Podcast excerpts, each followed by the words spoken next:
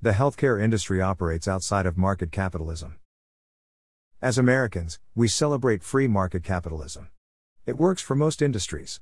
If you want to buy a TV, for instance, it's extremely easy to compare them. Detailed information is available on each model, you know what each costs and can compare prices between stores. None of this information is withheld from the consumer and an informed decision is possible. Not so with the medical industry.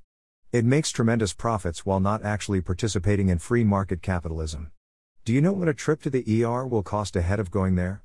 Can you compare multiple emergency rooms to make an informed decision? Are you told what an ambulance ride will cost? Were you told what your COVID 19 test would cost? It's a brilliant strategy. We give medicine a grossly inflated status, protecting the industry from unwanted criticism. At the same time, hospitals and providers have managed to make themselves the gatekeepers to meds so they can do extremely little work for high revenue and treat us as if they're doing us a favor rather than as paying customers. Even better, they are completely opaque when it comes to costs. Is there anything else you buy without any idea what it costs? Hospitals and providers can take tremendous advantage of our ignorance to their costs and our misplaced trust in them, particularly when it comes to the uninsured and underinsured, the majority of Americans. A trip to the ER is likely to saddle one with bankrupting medical debt, even though entirely possible they do literally nothing for you except possibly unnecessary testing.